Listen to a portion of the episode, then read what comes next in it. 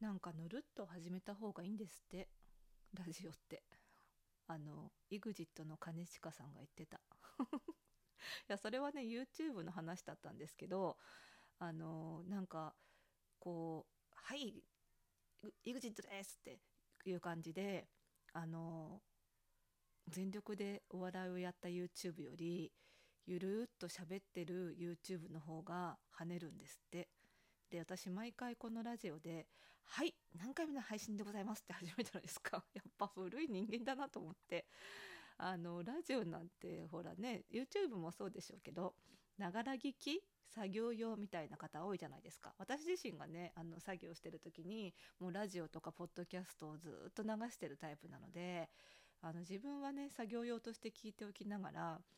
あの自分が配信する時はねやたらこう「はい」みたいな感じでこう決まって配信するというねダメですね。なんでちょっと今日ゆるっと始めてみたんですけどどうでしょうかね。なんかなかなかねゆるっとできない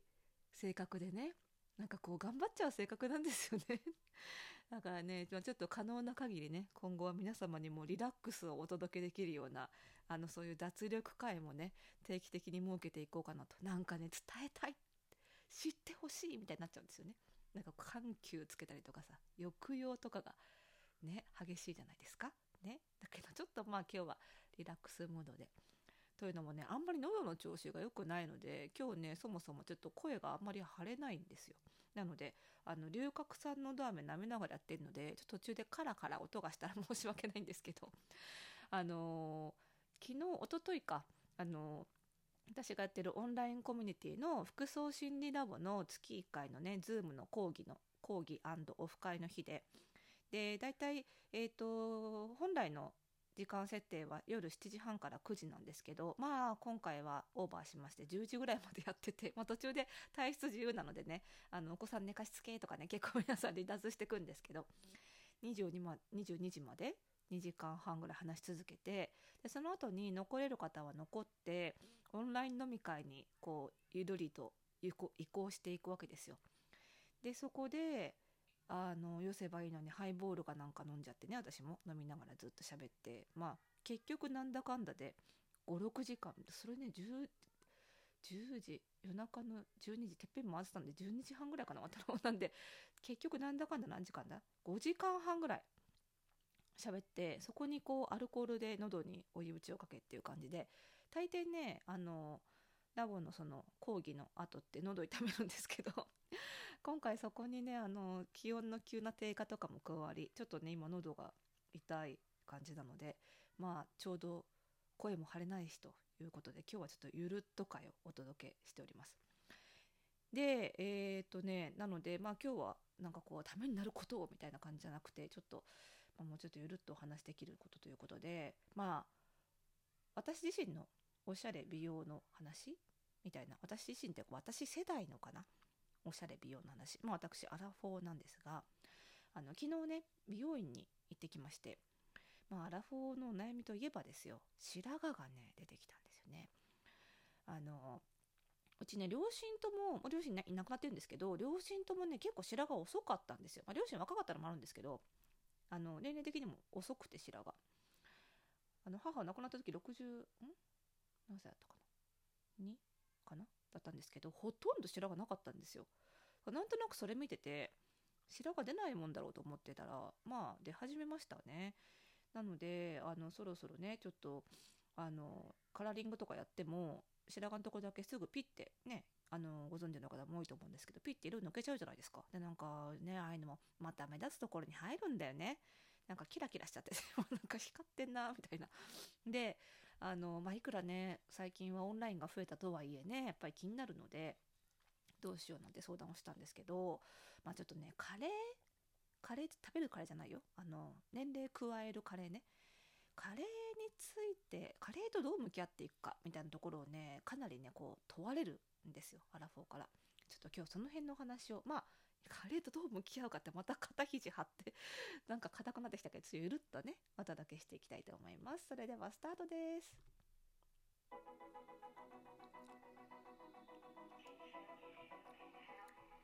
はい始まりました。おしゃれの呪いを解くラジオでございます。この番組ではあなたに巻きつくファッションへの思い込みイコールおしゃれの呪いをバッサバサと解いていきます。服装心理学をベースにおしゃれをもっと楽しみ自分を変えるコツをお届けしています。お相手はパーソナルスタイリストで日本服装心理学協会代表理事の久野里でございます。今日もよろしくお願いいたします。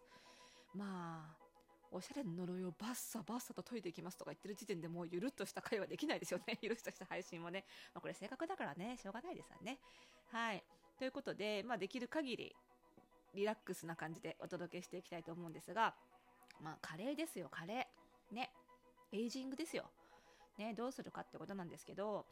まあね、あのー、私はまあ白髪が生えない方だと思ったんですけど、生えましたと。で、若い頃はね、もうとことん、あのーあがいてやろうと。華麗に逆らってやろうと思っていたんですよ。だからなんだ？たるんできたらなんだ？糸だなんだで上げてその時の最新技術で上げね？光を当て、えー、白髪は染めね？なんてことを考えてたんです。若い頃はね。やっぱ最近ちょっと気持ちが変わってきてなんかこう華麗に乗っかってやるじゃないかっていう気持ちになってきたんですよ。使いこなしてやろうじゃないかと。まあ、その辺の初心表明をですね昨日ツイッターでもつぶやいたんですけど、まあ、結果昨日美容院に行きまして、えー、白髪どうしたかっていうとですね、えーと、カラーリングをねメッシュ状にしてメッシュ状っていうのはあの明るい部分と暗い部分をちょっとこうランダムに筋筋状にね明るいところを入れるっていう感じのカラーリングなんですけど、まあ、そうすることであの明るいところと暗いところをもう人工的に作ることでどっか一部分白髪の部分が色がさらに抜けてもあんまり目立たなくなると。やっぱりこう均一な色の中に白髪があるから目立つわけでもう全部均一でない不均一な色にしてしまえば目立ちづらいと。いうことでまあ昔から比較的前からねよく使われてる手法ではあるんですがやっぱりそっちの方向性にしようということで、えっと、メッシュにしてきました。でなんか、あの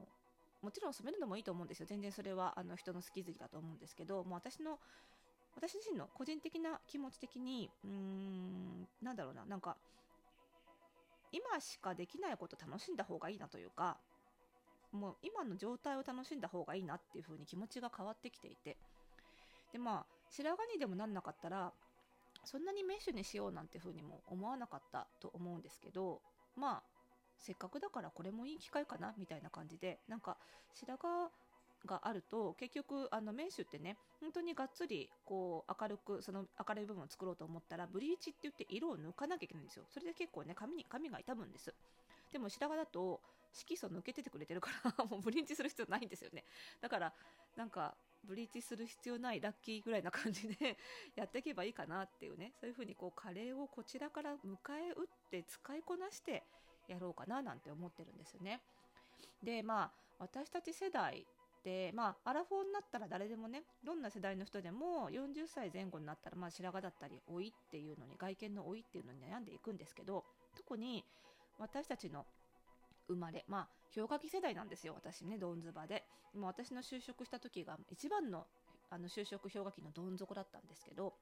なんか氷河期世代だけじゃないと思うんですけど氷河期世代特になんかあのちょっと上はまだバブルの名残があったりとかしてあのちょっといい時代もなんとなく知ってるほんのり知っているけど右肩下がりだった時に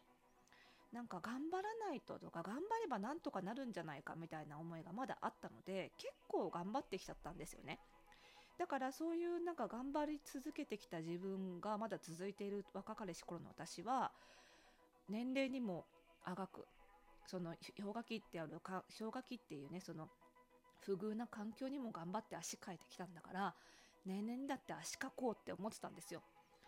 でもなんかね疲れちゃった。みんな疲れちゃったじゃない？ね。でなんか頑張るっていうのって結局こう今の自分の否定なんですよね。今私がこう白髪が生えてきて老いてきたことに対して足をかくっていうのは、まあ、そういう自分の否定なんですよね。なのでやっぱりね否定から入っていくのでやっぱり頑張りすぎる頑張りをやりすぎると心が死ぬんですよねやっぱり。ずっと自己否定になっていくから。でそれよりもなんかありのままの状態の、うん、いいところをあのなんだろう見つけてそこに乗っかってそこをこうクローズアップして生きていく方がメンタル的にいいなってすごい思うんです。だからもうもともとねあの私パーソナルスタイリングでお客様には全然頑張らない頑張ってほしくないんですよ。だからお客さんが頑張るって言ってもどっちかっていうとまあまあまあってなだめてまずこの辺から始めてみましょうみたいなそういうおしゃれを提案してきたくせに自分自身はバリバリ氷河期世代でなんか頑張ろう頑張ろうみたいな頑張れば報われるみたいなのを自分に課してるなっていうことに肌と気づいてああもうやめやめやめって思いました。なので